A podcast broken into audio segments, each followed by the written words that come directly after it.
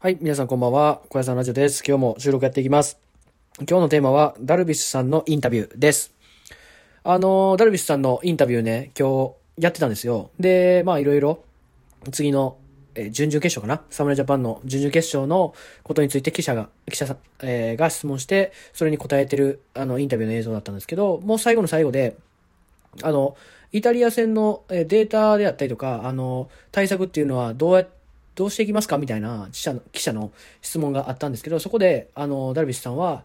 あの、まあ、今からやりますと。あの、まあ、自分でも見てるんですけど、あの、ミーティングがこれからあるので、そこからしっかりと対策練っていきたいと思います、みたいな話をしてて、で、最後に、あの、あの、最後の、あの、イタリア戦に向けて何かありますか？みたいなところの時の質問に対して、えダルビッシュさんが答えたのが、すごく印象的だったんですけど、あの、なんて答えたかっていうと、あの、結果はコントロールできないので、それより前の準備であったりとか、そういったところを、あの、自分たちはしっかりやって、あの、自分がコントロールできるところをしっかりと、あの、やっていきたいみたいなことを、あの、話していらっしゃったんですけど、それがすごい印象的でした。はい。それなんで印象的だったんかなと思うと、僕もよくそういうのを、あの、ジャイアンツのコーチの、えー人に言われてたことがあって、あの、やっぱり自分でコントロールできるところと、できないところって二通りあると思うんですけど、あの、例えば、こう、まあ、日常生活とか、まあ、いろんな場面がありますけど、例えばこう、あのね、例えば会社で何か資料を作って、あの、上司に出さないといけないっていう場面があったとして、えその資料が良かったか良くないか、あの、やり直しかやり直しじゃないかっていうのは、その上司が、え決めると思うんですよ。それに関しては、まあ、例えばど、いくら出来が良かったとしても、もしその上司が、あのダメだって言ったらダメですし、あのーその、その人次第だと思うんですよ。それって結構。あの、それは自分がコントロールできることじゃないじゃないですか。その、いいか悪いかっていうのは。ただ、それまでその資料を作るために、どういうふうな時間を、の使い方をして、どういうふうに構成を練って、どういうふうにこう、自分の思いをこう書き記していったみたいなところっていうのは、自分でコントロールできるじゃないですか、それは。あの、一晩、一夜漬けでやることもできれば、一週間前とか二週間前からこう、ね、計画立ててやることもできるじゃないですか。それは自分がコントロールできできると思うんですよ。で、多分そのダルビッシュさんが言ってるのは、その野球っていうスポーツは、の勝敗は、あの、あまりにも変数が大きいという、その、いろんな要素が関わってるんで、この、自分がコントロール、自分一人でコントロールすることはもうほぼ不可能に近いっ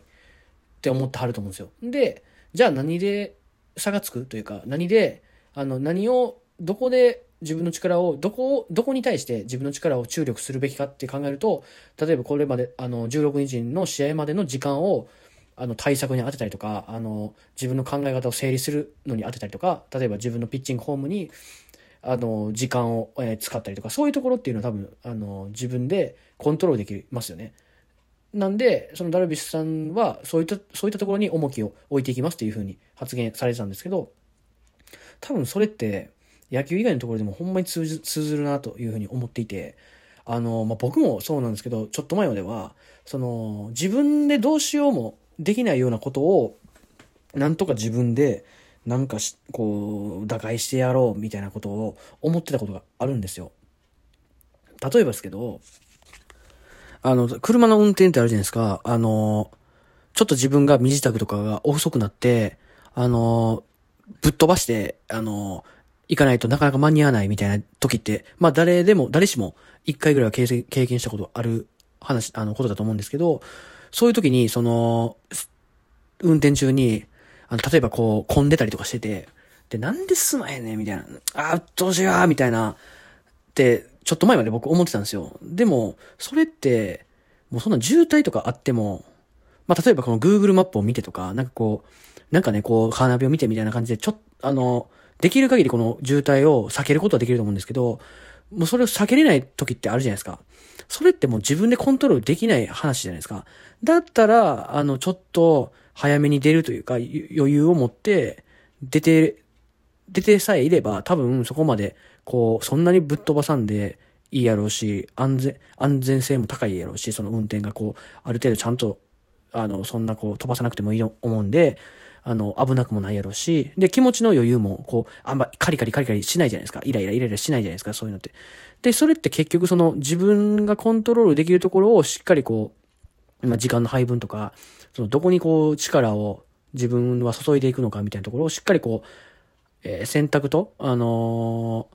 ー、決断ができていれば、多分、おおよそそんなか変なことにならへんというか、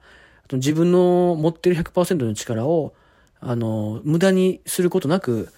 自分がやりたいこととか成し遂げたいことに向かって進んでいけるんじゃないかなと思ってて、それって多分その何事でも大事ですし、それ、その判断を、あの、しっかりこれは自分コントロールできることなんかできないことなんかっていうのをしっかり判断して、なおかつ今の自分はどっちを選んでいくべきなんだとか、そういったことをこう決断していくと、多分自分が思ってるように、この人生は好転していくというふうに思うんですよね。やっぱりこの自分ができるところをじあの自分の力でこうしっかりと調整していくというかあのコントロールしていくっていうところはすごく何においても大事だと思いますし逆に例えば能力あったとしても自分ではなかなか変えれないよってところをに対してこう力を注いでいるとそれは効果というかあの結果としてなかなか現れてこないんじゃないかなっていうふうに思うんでこのダルビッシュさんのインタビューから、えー、改めてそういった、あのー、どこに注力していくというか、ど、どういう選択をして、どういう、あのー、決断をしていくっていうのは、改めて大事な、大事だなっていうふうに思ったんで、はい。あの、ちょっとこう、今日はそういう収録をさせてもらいました。はい。皆さんもちょっと選択というか、選択と集中というところをちょっと意識して、日々のあの、自分がコントロールできるところをしっかり、まずはやっていくっていうところを意識しながら、あの、生活してみてください。はい。また明日も収録やってきますんで、絶対聞いてくださいね。はい。じゃあね、小屋さんラジオでした。